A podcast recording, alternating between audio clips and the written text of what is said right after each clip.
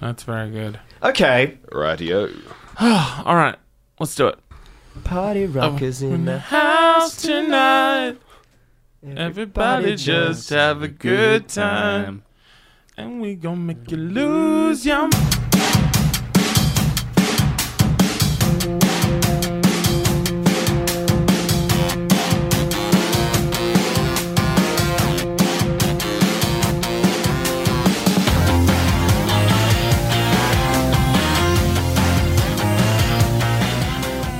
Adam had a chance, well, he really did. Instead, he dropped out and had a couple of kids. David still is at home because he's got no job. He just plays guitar and smokes a lot of pot. Andrew committed suicide. Nathan OD'd and died. What the hell is going on? The cruelest dream. Reality. Season seven's dark. Oh, baby. With a brand new cast. Da-da-da-da. it's all other Darrens. It's like a Blackadder period joke. it's the same voices, but now we're like in the war. Welcome. Welcome, one and all. We are Hottest 100 and Thousands Mark II. We have taken control of your radio station.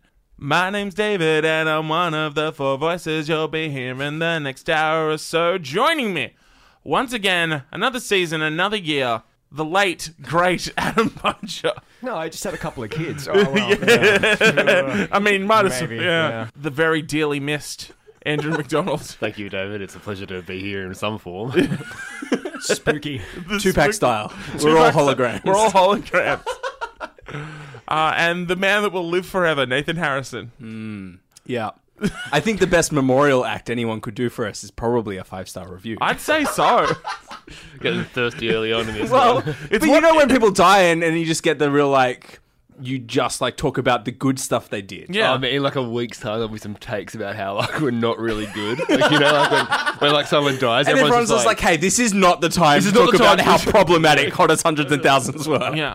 Um, I found out one of them wasn't nice to their bus driver in 1996, so cancelled. sorry, fam. Can you get cancelled if you're dead? oh, hell I guess yeah. you can. yeah. You That's- definitely can. That's in a like good like parting gift to the world. Like it's maybe like in a way, this is the ultimate cancel. oh my god. We are 100 songs away from escaping the 1990s. Can you believe it? That's huge. It's huge. We are about to go into the 21st century, my digital boys. The only thing that was more exciting than this is when that actually happened. Yeah. When when when actually time this is number two. progressed It's that the way. second most We exciting. get to thing. relive Yeah. that. We get to relive that right now. Yeah, Uh, this is the year that um that Charlie wanted to go back to. So Charlie. is that not a Charlie song? Who's Ni- Char- Not ninety nine. From the Whitlams. Yeah, that ch- you you were talking about that Charlie Charlie. Bird Parker. yes. No, bit, bit my finger. isn't that X- XCX? Isn't that 999? Oh, there we go. Well, Charlie, yes, wanted to go back to 1999. fucking Christ, you people. You've got to be more specific, man. You picked one of the most common names on the fucking planet. Charlie Chaplin? What is Yes. Modern times. Lot of- yes. These are the modern times. You are not machines. You are not cattle. You are men going to 1999. Take me with you. you do not hate, only the unloved hate. And I love 1999. Sounds like a wonderful place. Man, big Chaplin head over here. and I don't want to get started on this train too early, also. But your chaplain kind of sounds like Bane. You did want to get started on that. Train, kind apparently. of did. David, what do we got in number 100, sir? I'm so glad you asked. You won't be in a second. what? Well, Don't editorialise. fine. at number 100 from the album Internationalist, making their debut in the 1999 Hottest 100.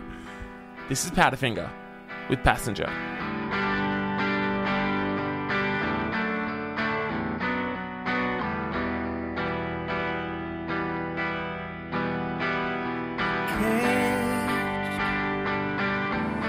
Hold so tight until your knuckles show. Escape as far away as you could ever know. You sink them all down. Watch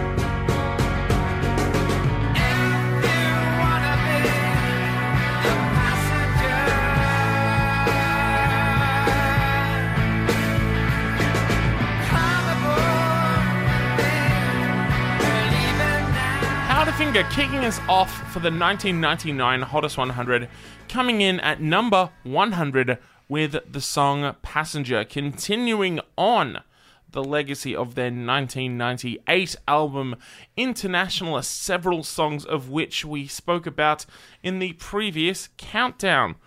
Adam, Yes. you are a renowned internationalist. And uh, you recently uh, came around and listened to this record properly for the first time. Well, I correct? started to. I got distracted halfway through. Yeah, shit Ah, Damning. that's that's the most Adam thing that's ever happened, really. Shit on. Yeah, all right, all right, mate. We've all got stuff going yeah, on. exactly. This is an oppressive, oppressive start to this countdown. First of all, shout out the getting the number one hundred spot and the number one. Not spot. easy. Oh, right, Spoiler that's alert. right. It's uh, well, spoiler alert. Yeah, but um, Ocean Alley. exactly a link to You're one A of two- reference to Ocean Alley. a link to Charlie Chaplin's Modern Times. Um, because the only other time that this has happened is in the most recent Hottest 100 countdown. So, but uh, like really to me, when I look at this, when I look at the, the Powderfinger occupying the number 100 spot and the number one spot, it just seems all the more oppressive. Like we are in the. It's a real authoritarian rule. that's right. Like they, could- it could have been some new up and coming Australian band. Like look at 1998's countdown. You not from there. Not from there. Zick Erfnen. Zick Erfnen. Fantastic song. But no, Powderfinger of Decreed. You will hear us at the beginning, and you will hear us at the end, and you will hear us two more times in the middle. Four fingers, They're really part of like Forming a the legislative assembly at this point. fist of oppression. It's just like I can just imagine like Triple J. Mm. You know they had nothing to do with it, right? they didn't vote. Oh, oh, oh, no. David, sweet David, Oh my sweet, summer sweet child. naive David, Are you saying they're the George Bush of fucking hottest 100 votes? and we are the Michael Moore. Let's go. like have you never seen the footage? of- Shame on you, Mr. Fanning. Shame on you. It's just that, that footage of Bernard Fanning looking directly into camera saying, Now I am become Bernald, destroyer of worlds. and the Triple J staff just going, like, We are all sons of bitches. Like, that's. Richard Kingsmill's reading a book to the kids, and then someone whispers in his ear that Powderfinger have attacked. Pat, Powderfinger have number 100 and number one in the 1900 countdown. What have we done? Just like stares off blankly, holding the book. People were so worried about Y2K, they didn't realize the true threat. Was Powderfinger all along? The thing that makes it even more oppressive than that is. Two albums, two Powderfinger albums are represented here. We start off with Internationalist, and then we move on to Odyssey number five. Yes, which ha- that hadn't even come out yet. Well, exactly. These were the lead singles from that. But- So these were late release singles, and the other ones are early release. yeah, singles. yeah, yeah. Right, so okay.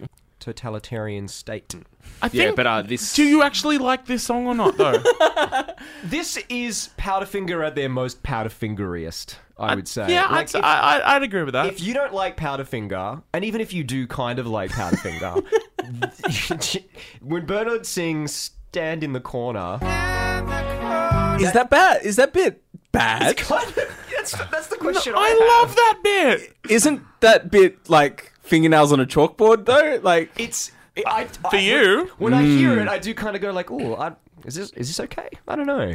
But as for the rest of the song, like I think the chorus is really it's pretty good. the chorus is the best part. The bit where it, the, the kick in bit of the like, if you if you want to be a passenger, is by Yeah. far like because.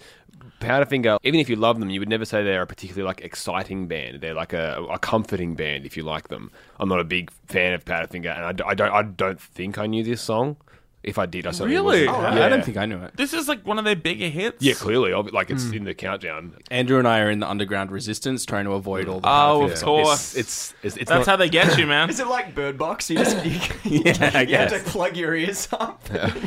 There was something I thought um, from the, the wiki article on this thing. Um, Yeah. It says um, Passenger has uh, a recurring theme in uh, like Bernard Fanning's songwriting. Immer- like he has a fascination with the banality of routine. And they particularly cited the lines, so many places you'd prefer to be than a frame by a picket fence and a salary as an example of this. And like, well, like I'm not a big fan of Powderfinger, but I'm here for that take. And I think there is Yeah. something like tons of the art that I really like, like in- in literature and that as well. Like, I think of Dave Foster Wallace and like Zadie Smith, Haruki Murakami, write about the banality of routine. I really, really like that. And like Yeah.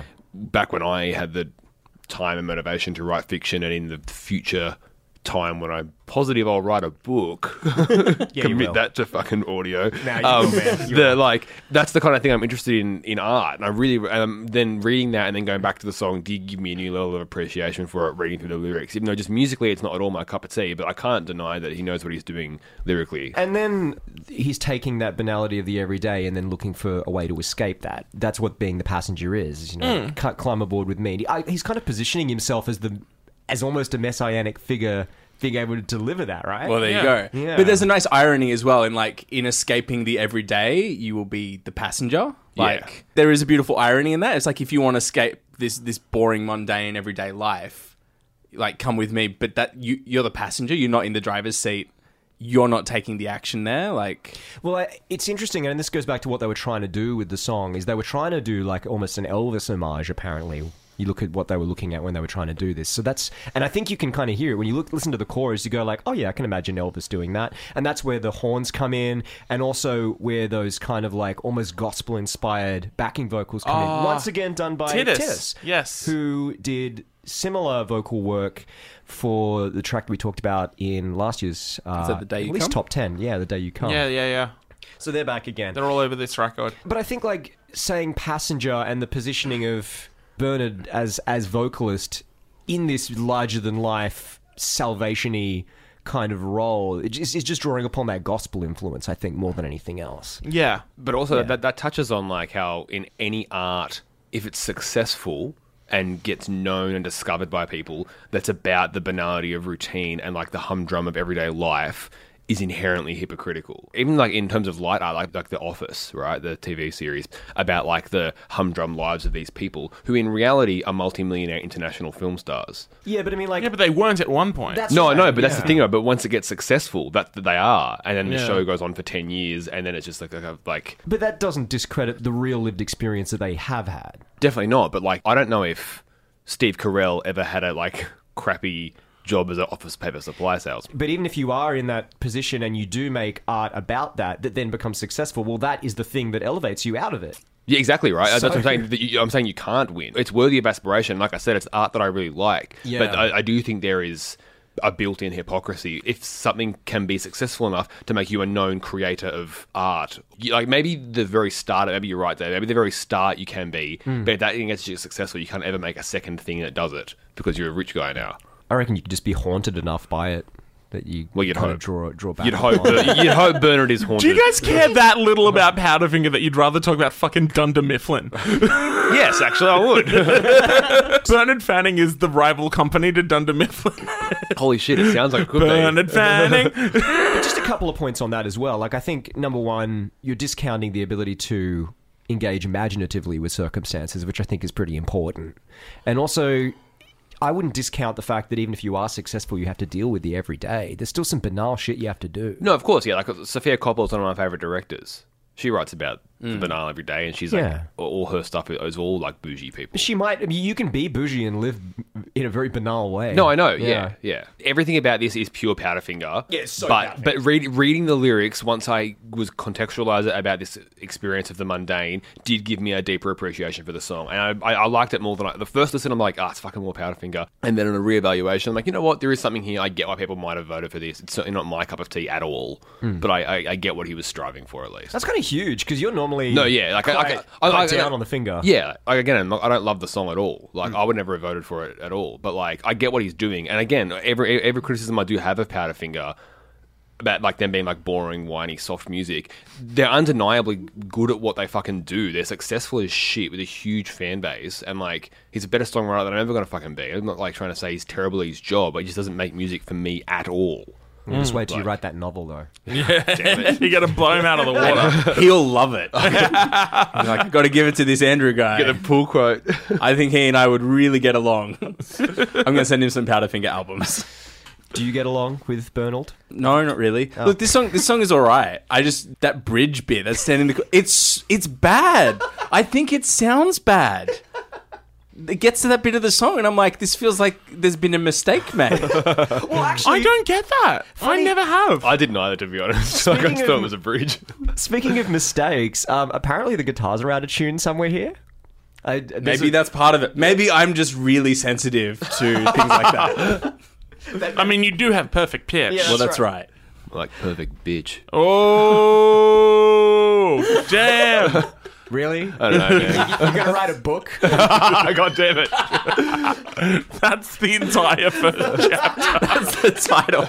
More like perfect bitch. More like perfect bitch. But it's, you seen that um, new Tim Winton cover with the shitty like goat wearing sunglasses? Yeah. It's just that cover, but more like perfect. Wait, goat wearing sunglasses. Hmm. Really? Yeah, It's about a goat in a coastal town. who just loves the sea. Oh my god! He needs to love understand himself a bit better. That'd be so funny to write a Tim Winton book about a goat. so funny, man. Perfect bitch. Perfect bitch. No context for why.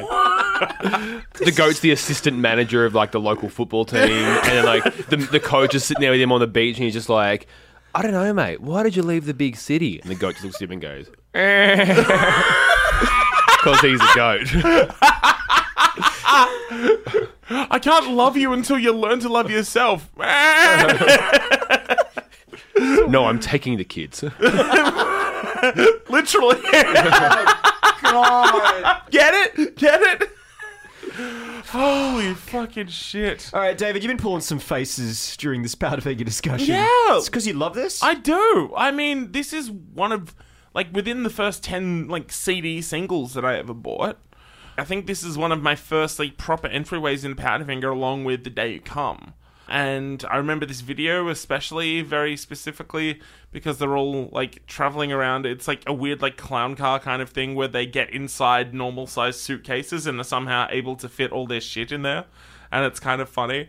Um, and yeah, like growing up, me and my siblings used to like get get out mum's fucking suitcases and see if we can replicate it. Needless to say, we could not. It's very cute. Yeah, I, I like the transitions here, like going from the G major of the verses, transitioning into the F sharp uh, of the bridge, into the B minor of the chorus. So, like having those three different stations to kind of work around, like they're like within one another's spectrums, but they're not really the relative major or minors to the other. So yeah, it's kind of interesting to to see that kind of play out purely from a musical perspective. Yeah, having the horns come in uh, I is do really like the really horns. cool. Yeah. Yeah, anytime there's horns, I'm It's on- really, I'm on really, board. really well done, uh, and yeah, those great backing vocals, like the like Hammond organ, like yeah, there's lots of stuff in the layering of this song that I really, really like. It's one of the standout tracks from Internationalist, in my opinion. I think it's a yeah, just a really, really strong song, and definitely a song that has kind of stood the test of time, and I think holds up in terms of their greater canon. I remember the CD single especially because it had the live acoustic from Live at the Wireless version of Pick You Up. And that was my first time hearing Pick You Up. I was just like, oh, this is cool. And then when I heard this, the band version for the first time, I was like, oh, wow, this is even better. You know, being like eight, nine years old and discovering Australian music and, you know, bands like Padfinger and The Living End and stuff like that. Like, this is like very early on for me. And, uh, yeah joke about go tour the office all i all i have is like genuinely oh i actually kind of like this song that era of like just having the money to buy the CD single and then finding the live or acoustic versions of songs and being super familiar with them. Yeah, before and then you hear hear- the original. Man, dude that's- i had that with bound for the floor by local h I don't think I know that song. we talk, we've, we've literally talked about it and, But I definitely remember you it. just don't get it you keep Oh, right, yeah, overset thank you, it. yeah yeah. yeah yeah Where I Bound let for the floor. Down for the floor. Yeah. Oh, yep. Hmm. So I had the CD single for All the Kids Are Right, which was a single from the next Local H album. And the B side for that was the acoustic version of Bound for the Floor. Classic. And so then when I heard the original, I was just like, oh, sick. That's even better. Oh, it was a good choice to not just do it acoustically.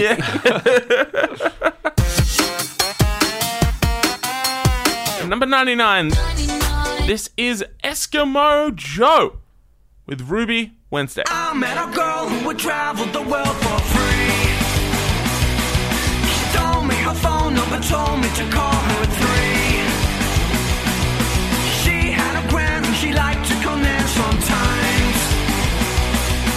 That was a lie, but I sung it because it rhymes. I love rain until moon, rain in summertime.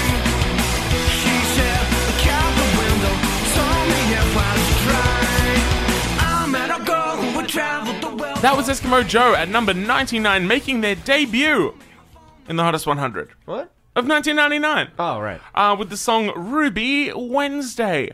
Uh, a young, innocent baby boy, Eskimo Joe. Ah, back before all the self serious days of scarves and pianos, they were just a.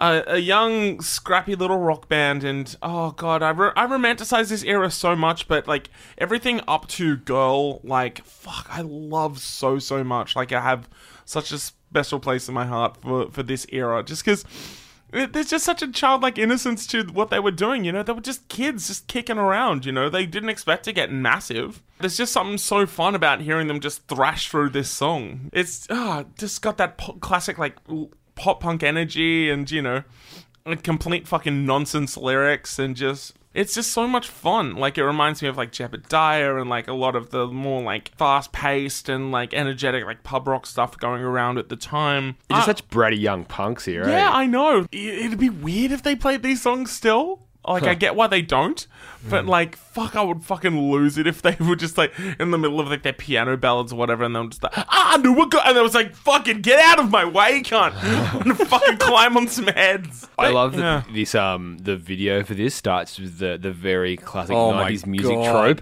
of the, the other song playing on the radio, Yeah, the like sweater the sweater song. songs playing on the radio, and like they argue over whether or not like Bit in the video goes for so long. Yeah, it's almost Like, half this the is goddamn clip. Yeah, oh, Cause, the- 'cause boy. the song itself's This- like goddamn 146 or something. Yeah, it's under two. un- Yeah. Under two minutes and still too long. you don't play this? Yeah. Oh, I really don't like this. Oh, dude, it's fucking Of course you fun. don't. Of course you don't. I, for one, am shocked. What the hell, man? It's not even long enough to dislike. It's just like some fun bratty pop punk It's song. just Long enough to work up a Oh, good hate. yeah, Well, they give you extra time in the video for that. You're like, yeah, build it up. Here it comes. They prep you. it's just the one thing again and again, but it's not a good enough thing. And then like rhyming sometimes and rhymes, it's just like, come on. We've watched in this countdown like bands like Jebediah and Grinspoon like start out really young and start playing around with stuff.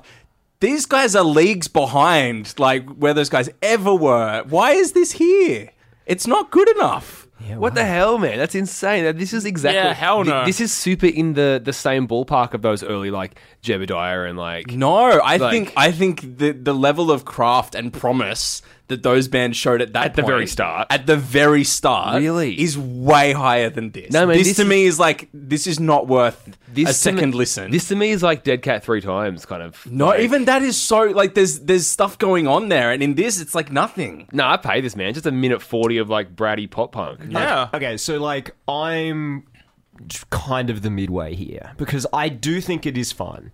I, I like the harmonies. That's really really nice. I think they're handled really well. The Oh, dis- yeah, the, Stu and uh, Cav. Yeah. the way it descends the melody, the vocal melody down into the the the beats, the, the on the beats of that of you know, the Every jam down- time though.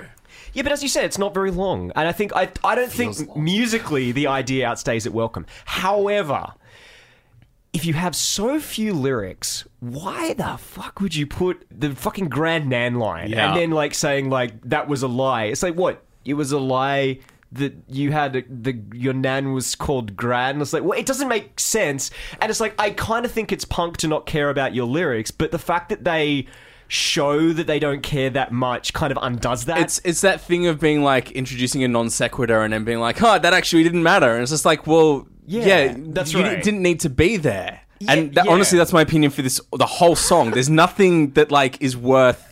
I think it was Rolling Stone Australia. These guys at this point got um, number two on their brightest hope for 1999 poll. That is some unbright hope. Dude, I think like, Corn was number three. this is a surprise, man. well, I- good. I honestly didn't pay attention to the lyrics. I just, Yeah, if you it did- Close shows. call. Close if you call. did. Yeah, it shows, Andrew. Um, they're like, You're it's gonna write a just- book. God damn it. Words are important, Oh. man. They're like, I just think this is fun, silly, fucking cool, childish, like bunch of, how old are they here, David? Like 18, 19? yeah, thereabouts. Yeah. Dorky teenagers doing a bit of silly punk rock. I think just it's- don't. I just don't think it like Really? it holds. I think it outwears its welcome after like two lots of that thing. Wow. And yeah, If they just worked Big a- man bullying a bunch of teenagers. well, Grown makes me ass feel man. big. That's why I'm here. we do it a lot. We to, do. to be fair. No, Um, ah, damn If it. they just changed that Grand Nan line, There'd, Then there'd it only would- be a lot more to fix still. I just don't. Sure, it's fun or whatever, but I I don't see the spark that I see Right. In when early I listen to like Jebediah or early early- Jebediah.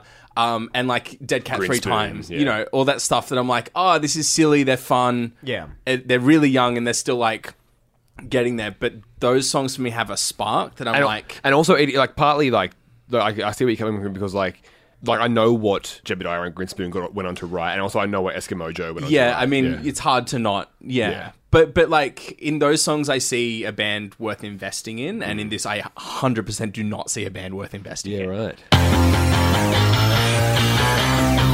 Number 98, this is Sugar Ray with Every Morning.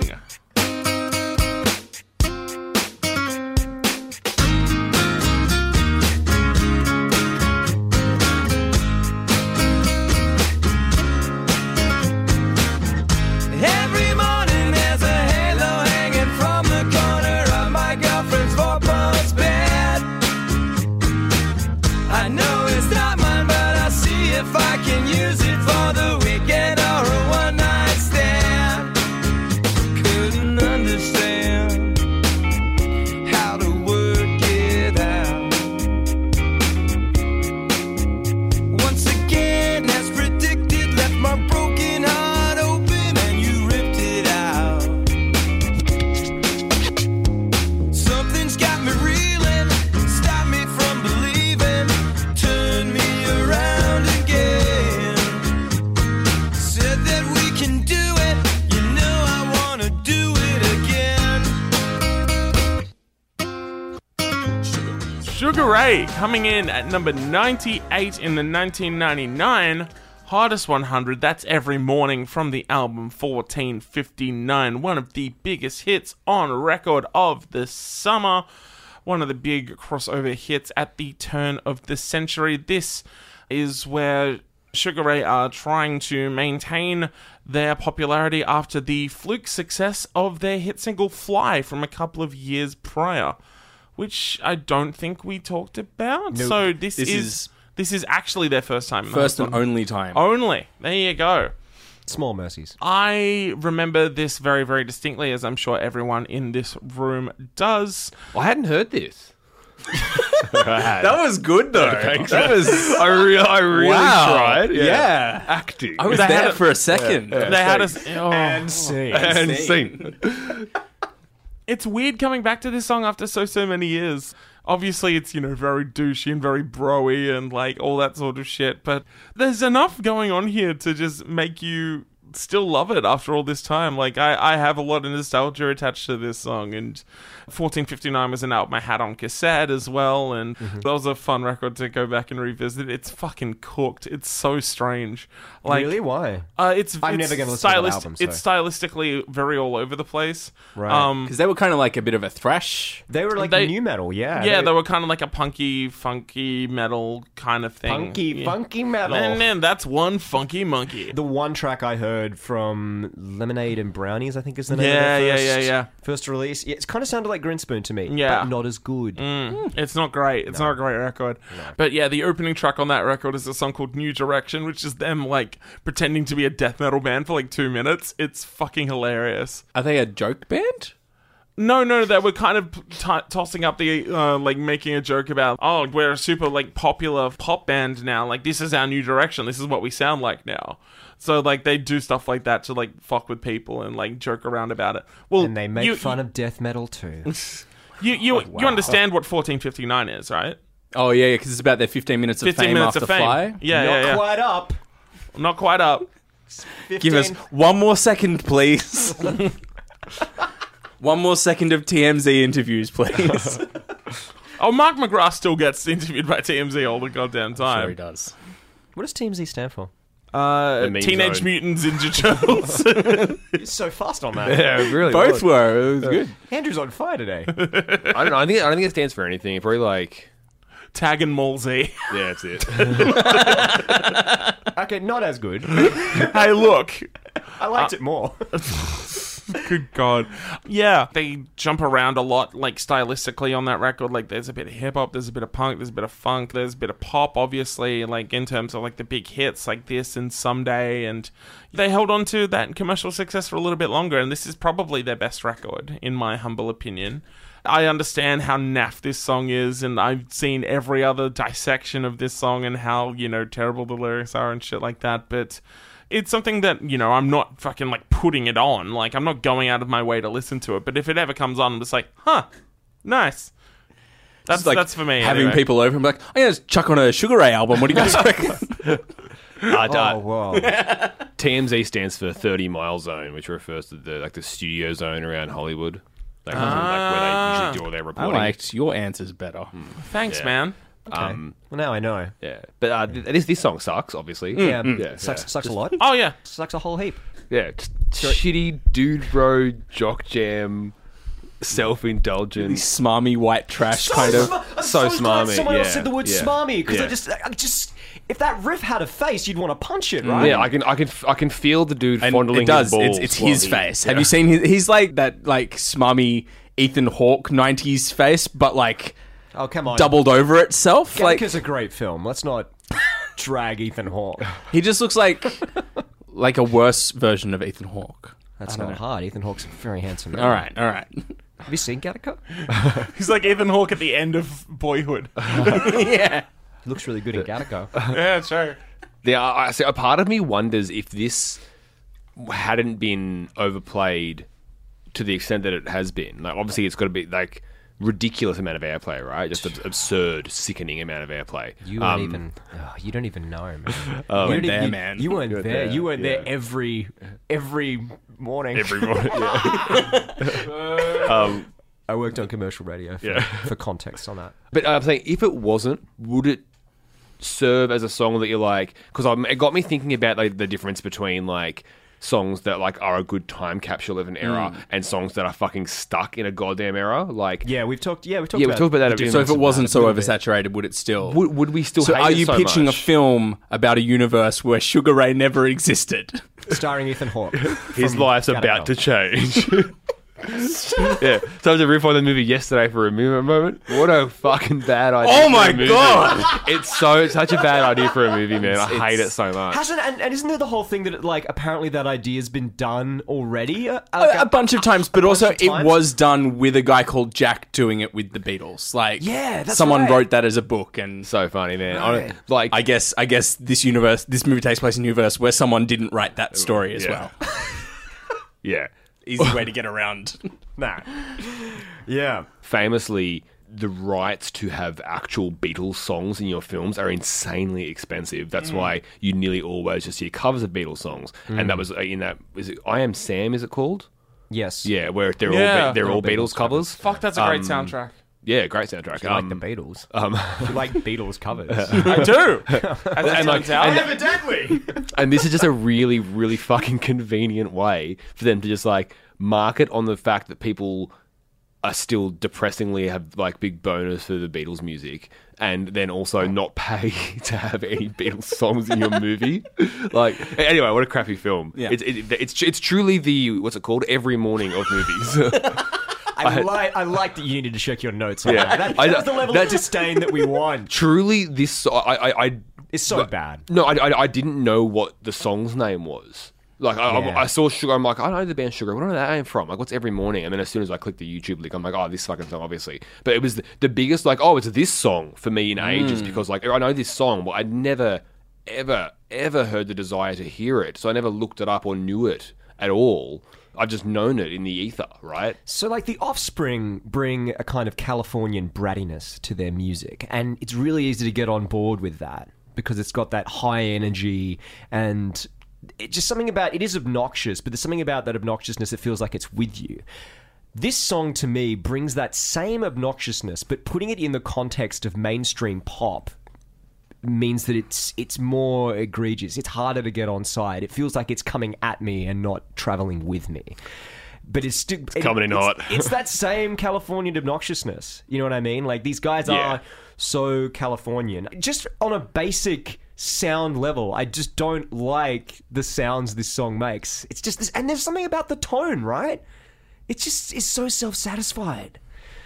The whole thing. It's also like I don't care for what it's about, being like being in this a relationship with a girl who is cheating on you all the time, but you know, she's so dang hot and I love her so much that I guess I'll just forgive her. Like that being sung by a dude bro, I think just feeds into a like a really crappy culture. Yeah. It's just Is that what it's about? yeah. Yeah. Yeah, yeah, yeah. Halo, I believe, is a, a condom. well, that's, that's rubber one Johnny That's one reading of it. What's yeah. what's the lyric that has the word Halo? um, every morning there's a halo hanging from the corner of my girlfriend's four post bed. So Ah, right. First Every, line of the every song, night yeah. she's fucking cheating on me, but I'll Yeah, take her back yeah. because she always writes the wrongs Or for ma- me. or ma- But also, ma- he's ma- like, so what, maybe I'll do some cheating too. But also, yeah, and it's Ma- just well, like, maybe it's just the one condom that hangs there. She's just a filthy Whoa. housemate. See, Well, I mean, my my reading of it growing up was there's a halo hanging on the corner of my girlfriend's four post bed was that she was never cheat. She was an angel. Like she was Yeah, always. right, yeah. I thought that too. as- She Yeah. took the halo off and hung it up because she wasn't an angel. Ah, That's- that's there part- we go. part-time angel. Part-time angel. It's good never a movie. Yeah. Part time angel. Or Charlie or a- XCX. on, yeah. yeah. Charlie XCX is the part-time angel. yeah. yeah. No, it'd, it'd be someone like. Um, Remember that movie Michael with fucking um John Travolta? No. Where- Oh, Yeah, he was a he was a He was angel. an angel. he's an yeah, angel. yeah. But He was like, he was oh like a, yeah, I do. Is that one of those ones where they've got to earn their wings? No. That'd be part time angel, right? I have to earn Yeah, their- yeah. uh, Ethan Hawke has to earn his wings It's- by helping out Quejivane Wallace solve crime. All right, Yeah. all So now right. you're a Keep screen- talking. You're Yeah. a screenplay writer it's now. a it's a backdoor It's moved on from novels. It's you know you know how um Split was a backdoor sequel to Unbreakable? This is a backdoor sequel to Beast of the Southern Wild And Michael. Uh, and Michael. Man, Beast of the Southern Wild is like one of the best movies ever ah, it's made. perfect. Yeah, it's so good. The sequel's not going to be as good. Also, Gattaca, pretty good. part of this is like the song is so utterly 1999 with its weird kind of the sample work going in there, Yeah. obnoxious pop, D- DJ. DJ s- shit going in there. No, but what's the DJ's name? He had a really like DJ Homicide. Way too Ah, aggressive. yeah. DJ Homicide Yeah. for Sugar Ray. Really? That's Mm. not cool.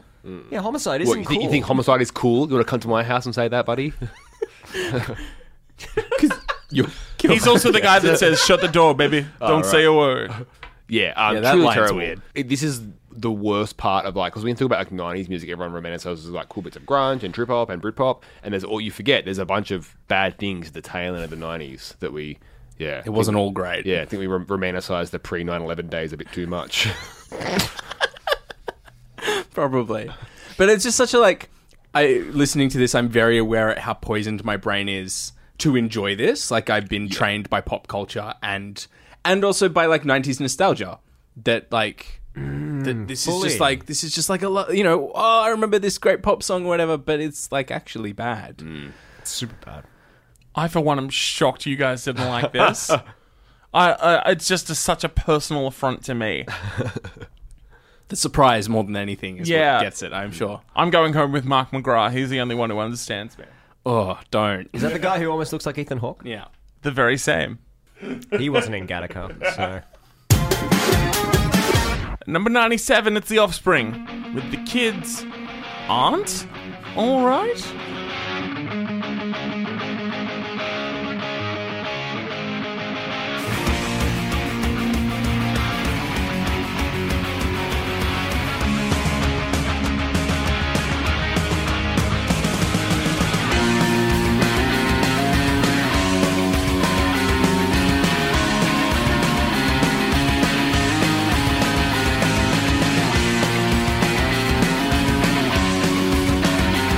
Thank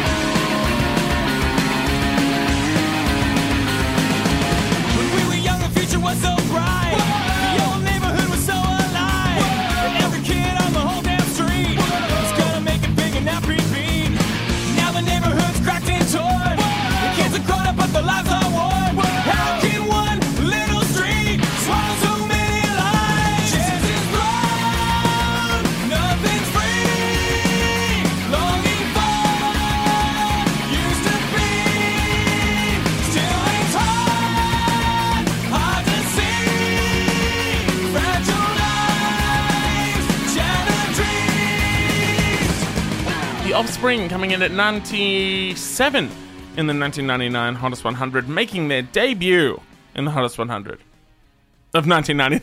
There it is.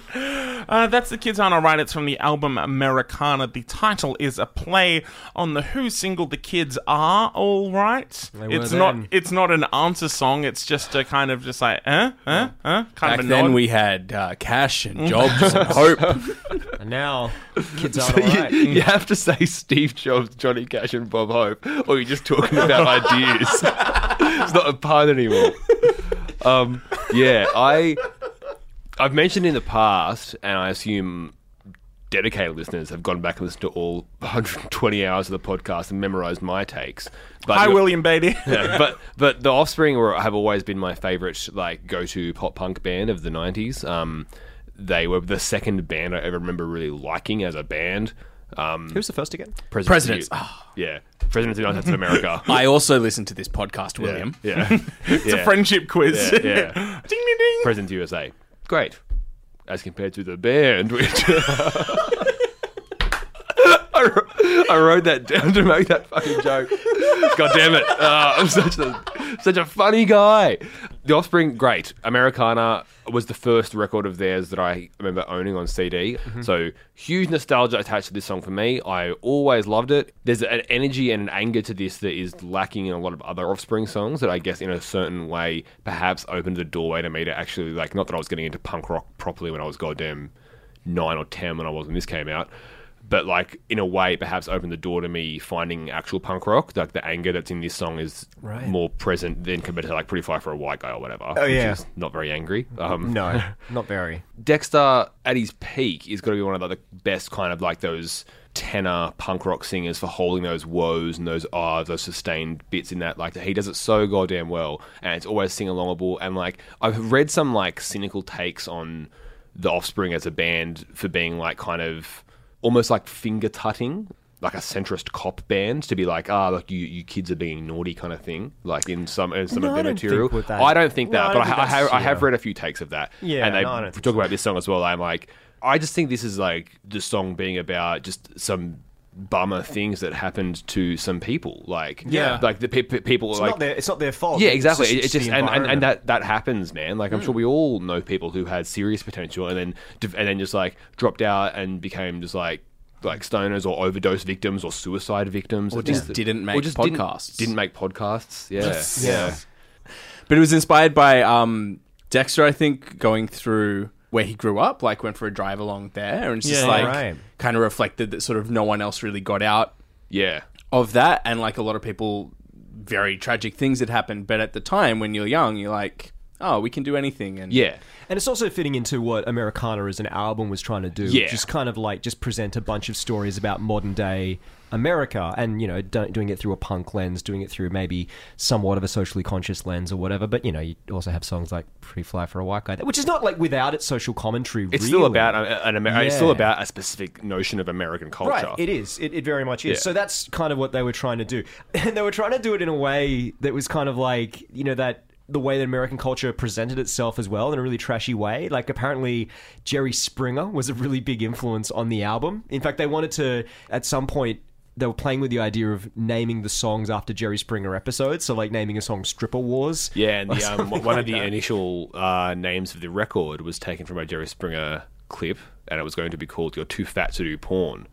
That's Right. great. In terms of decisions, probably a good one to go with Americana. yep, yep. guys. Would Um, not Um, have aged very well.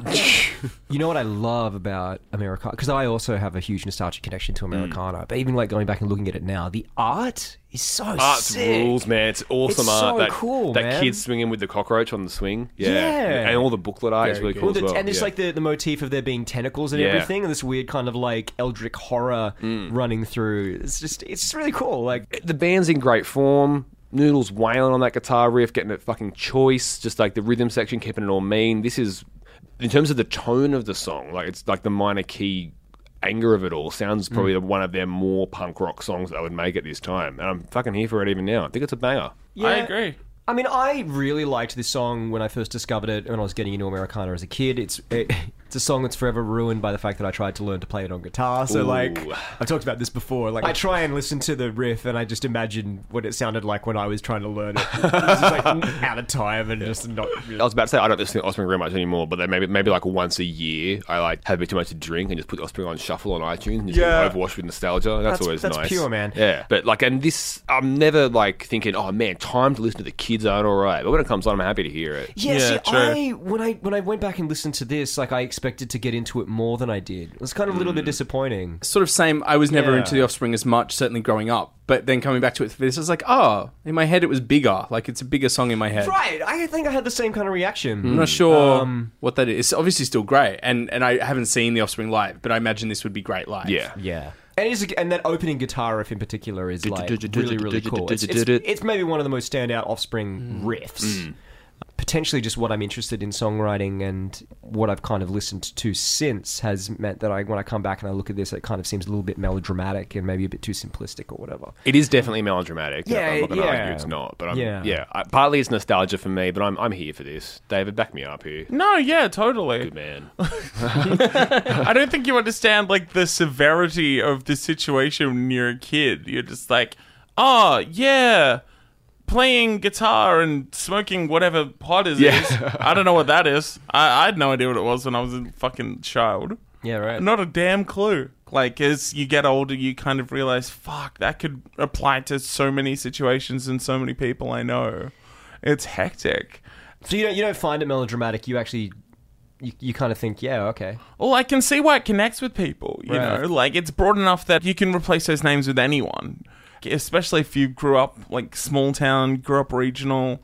This was like a sleeper hit. Like this wasn't like a big successful single when it came out, but it's just bizarre to think that this song has kind of taken on a second life like later on. When did it do that? I guess in the 2000s, like I guess with people like coming back to this album and coming back to this song, like for whatever reason, like they've they've been playing it a lot. They always played it in their sets. It was always like a big thing. Like Hmm. yeah, they've they've always kind of positioned it towards the end of the set these days. I think a lot of people probably got into the song as kids, and Yeah. now you know you Or, like, you're revisiting 20, it, 30 years yeah. old, and you're like, oh, oh, I get it now. This is like those people that I had in my life that have fallen away. Yeah, Yeah. totally, Yeah. totally. Okay, I guess I'm fortunate that I don't relate to the material that much. yeah, Yeah. it's a, yeah, it's a Oh, m- fortunate that's a thing. that's a bullet dodge. a super harsh um, family drag to compare someone who just had a couple of children with someone who OD'd. yeah, Dexter. yeah, fuck him up, Dexter. Oh, you don't like single mums, Dexter? Really? Cancelled. He's cancelled, They're the baby. kids that aren't all right. It's like the kids you had are, meh, are jerks. Hey, some kids can be jerks, and it's time we talked about that. Kids can be so cruel. And number 96, this is Spider Bait with Plastic.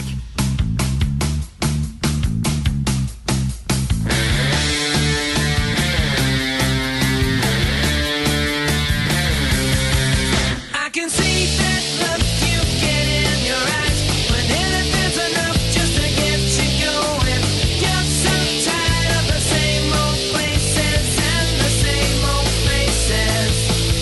It's not really where you want to be, but you got something that you can rely on. 'Cause everybody else is up your ass or a shoulder for you to cry on. But I know you can get far away and do whatever you want to. But you never get ready 'cause there's no time today. Yeah, yeah, yeah. When you Spider Bait coming in at number 96 in the 1999 Hottest 100. That's a song called Plastic. Spider Bait, of course, making their debut. In the Hottest 100. Andrew, what do you think of 1999, baby? Nathan. yeah. What a nice, lovely song. What a fucking ripper. I don't think I've I've heard. Well, I, I don't remember listening to this properly before. This is- I had the CD single of Nice. this song. how many? We'll do this later. I wonder how many out of hundred CD singles of this countdown you did have. Let's find out. We up to two? I think it's Two. just going to be two. all right, all right. Two is the number to beat everyone. this is great though. So this is um off the album Grand Slam. My favorite Spider-Man album. Ah. Yes, absolutely. Nice. 110%. There you go. Hmm. A good choice. It came after the obviously huge breakthrough of um, Ivy? Ivy and the Big Ivy Apples. Yeah. My Yep, second we have favorite talked Spider-Man about album. Spider Bait before this. They're becoming like old friends. They've reached old friend status. Yeah. like, they Your pop up mate. And you're like, yes. But this is just like a really wonderful, just kind of fun rock song. I love that guitar tone. It's so like fuzzy, but also really bright and Oh. It's- warm. it's- And It is thick. Wit's and looking guitar like- tone on this But- album is insane. But also, it sounds it sounds like a cheap guitar with a good amplifier. Yeah. I love that sound. It's so digital. Yeah, is it's what it is. digital, It's yeah, just- yeah. There's no warmth to yeah, it. It's yeah, just I pure, love it. Love it. It's like static, right? It's Yeah, about it as close sounds as a sick, guitar yeah. tone can get to static. It's clear, and I think on this record as well. This not just this song, but in general, David, back me up here. It's, There's a lot more pop Mm. Oh, songwriting big chops time. on, Yeah, this, yeah, on this yeah. record, and it's here as well. Even though like the Janet songs are the more popular ones, but even here with Cram on the Vox, just great pop accessibility in the songwriting, uh, in the, in the in the ability, but housed in this like wonderfully like staticky guitar rock song. And what Spiderbait do so goddamn well, and it's 100% here. Their songs are the sounds of Australian summer, not just summer. They're sounds of Australian summer. You are in a car on your way to the beach, and there's Or a an- barbecue. or a barbecue, and there's an esky full of ice cold beverages in the boot. You are gonna have a good afternoon. Hell yeah. They they know how to create that sound, man. It's so good. I'm kind of annoyed that like summer is overrepresented as a season in music in terms of feels. If you want some winter music, my friend, I- you got some winter tune. Yeah, no, but where's like where's like autumn and spring? The There's a- milder, better seasons. there's some autumn. Spring music could be, I guess. any song about like getting it on would be spring, you know? oh, any fuck song. Yeah. but I think also like Spider Bait d- do something that on the surface is really simple, but like I feel like. I want to dive into what it is a whole lot more, and, and maybe I get there and I find that I can't because it's just so self evident. But it's like, what are they doing that they play with like pop, but they subvert it to being alt- you know really alternative sounding with the aggression and like childish and innocent, but also you know having that that kind of bite to it and that that level of anger it's kind of underneath the surface. They're playing with all these opposites, but they make it seem so whole and complete and indivisible. Every Spider Bait song does it as well. Like it's a constant thing that they manage to just reinvent again and again and again. And it's complicated, but they keep nailing it. And that's exactly what you have in this song. Like, man, I, I love the pounding aggression of it at the same time as like it being such a easy thing to sing along with. Yeah. And when the chorus kicks in after that, like Oh, man. that that rest, you're like, but Yeah. uh, oh, it's, so good. It's so satisfying. Also, a small thing, but I do want to bring up the snare is so so well tuned. It is just so tight and lovely to hear that snare beat on the fucking floor on the floor.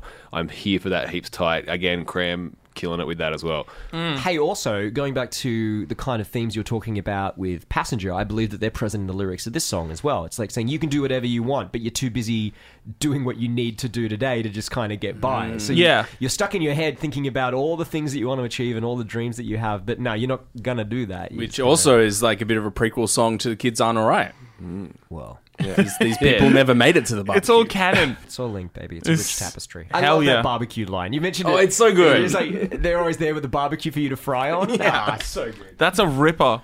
like, that- especially rhyming with a shoulder for you to cry on. Yeah, that's wha- that's a good fucking friend, man. Mm. They're there for the emotional support, but they're also there to like have a relaxing, good like afternoon feast with you, and like, Yeah. and, and, and like They're a summer and a winter friend. yeah, and Yeah. saying like there's a barbecue. They're way better than the friend in Pure Mourning by Placebo. Mm-hmm. Well, Oh, the friend who fucks. no, the friend with weed Oh. and who teases. I don't know, that's a pretty good friend. Mate. What kind of not friend? doing that. What kind of friend roasts another friend? Like Well, who look. would do such a thing? We all we all record podcasts. So obviously like just everything that at this point Spider-Bait touched turned into Pure gold. turned into uh, sunshine, a rainbow, They yeah. kill it, man. It's just oh fu- my it- god, I love this. Yeah, so so Yeah. much. It's almost like I don't want to be overanalyzing it. It's, I, I just want to embrace it It's for this. hard. Yeah, Yeah. This for this like super fun shot in the arm of like happiness that it is. Yeah. So like I'm talking about it's heroin, a, but it's a, it's that insane fuzz on the riff. It's the you know that melody that gets in your head. It's the rumble of the bass. It's the payoff of the chorus. There's just so much going on here that you're just enamored with everything that they do. and it's lean. And it's Mm-hmm. yeah, they get in, they get out, they get the job done. I can see you're ready to go, and off it goes. perfect, Hey, perfect. who's ready for 1999 edition of When Your Faves Love Your Faves? I am. am. All right, in 1998, Cram and Richie Lewis of the band Tumbleweed. Tumbleweed, yes, they had a band They together. did called the Hot Rollers, which Yeah. was so named because both of their mums were hairdressers. That's Ah. amazing. Pure. I They're- love it. Pure. The mums listened to the album. They thought it was not bad, maybe a little bit loud, and they worried that they weren't using ear protection. Oh, Mums. That's that. I just made that Oh up. god damn it. Good on you, mum. Yeah. I was worried you were going to bait and switch it and be like, Spider Bait did uh, like a split EP with Sugar Ray. Well, Sugar Ray did tour with Live. That's Yeah, a real that thing that makes happened. I reckon I would have gotten us all tickets for that tour, and you would have all bailed on me. Yes. Does it count as bailing if I tell you not to get me a ticket beforehand? yes, Nathan, I got you the VIP one, so you, so you can get a photo with With I Mr. Mark asked you McGrath. not to do this. you doing this after me saying no is toxic. I'm letting you go. they're gonna swap around. They're gonna swap around. So Mark McGrath's gonna front Live, and Ed Kowalczyk's gonna front Sugar Ray. I even hate the right, I'm name back Mark in. McGrath. like even that's annoying to me. Sounds like a villain, doesn't it? Ah, McGrath. But yeah, this is a absolute fucking joy, and I'm very excited that we have a couple more Spider Bait songs to talk about in this countdown. What a treat. Yes. That brings us to the end of yet another episode of Hottest 100s and Thousands and the start of yet another season of Hottest 100s Whoa, and Thousands. yeah. Here we are, here we are now. We are doing this, we are doing this for you, we are doing this for the good people at FBI Radio who we are eternally grateful for having us in their facilities. Thank you so, so much. And thank you, dear listener, for either hopping on board or staying on board, not getting off the train uh, when we stop at the hundreds and hundreds of stations. This is not an express train by any means. Like, you are spending a lot of time on this train. You spent several years on this train. uh, before we uh, mosey on out of here, we have some business to attend to. Oh, yeah. Yes, we do. Uh, so, for any new listeners, what we do throughout the entire countdown, every episode we pick our favorite and our least favorite song that we talked about that episode, and we also have an ever continuing story that involves Carryover Champs, which is our favorite song at the countdown overall, and a Carryover Chump, which is our least favorite song in the countdown overall. And that continues all the way through to the very bitter fucking end. My favorite from this episode was Plastic by Spiderbait. And my least favorite is very, very difficult because I have a bit of love for all of these songs, but probably Eskimo Joe, unfortunately, has to be my least favorite. Well, it is terrible, so I agree with you there. I mean, go fuck yourself. So, because we're at the very first episode, these have automatically become my carryover champ and my carryover chump. My favorite of the five and de facto champ is the offspring. The kids aren't alright. My least favorite, and honestly, it's going to be a long running chump, is Sugar Ray's every morning. It is going to be a long running chump, isn't it? It's a clear chump. It's a clear stinker. Oh, It- mm, Clear it- chump it- for me. This is the earliest big stinker we've had in a few years. Yeah. Um, Spider Bait is also pretty clear champ. Snap Nice. on that. Yeah. Adam. Plastic and every morning. All right, we will be back very, very soon to share with you more songs from the realm of 1999. Until then, on behalf of my dearly departed friends Adam Buncher, Uh, yeah. Andrew McDonald, Good night. And just briefly as well, if you like the music that's part of this episode, don't forget that is by the always brilliant Sweet Potato, fucking genius. We're stoked to have his beats segueing between our songs. Look him up. He's the man. Once again. Oh, yeah. And you can also check out um, his other project as well that's just had a new release called Mowgli. Yes, he plays drums in that band. I didn't know that a vegetable could play drums, yet alone play drums that well. And yet here we are defying science. Fuck science. Wow. and on behalf of Mr. Nathan Harrison. It's it's just new science. Like it doesn't like if something changes, it doesn't mean science is bad. Science adjusts its views, man. No, that's part of science. Okay, yes. thank you. It's Nathan, the science guy. My name is David James Young. Everything is good for you.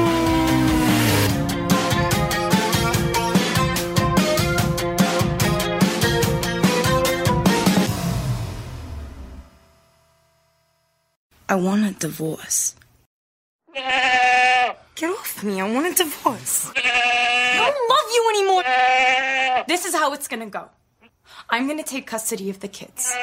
If you agree to the divorce right now, I will allow visitation, okay? Don't try to fight it.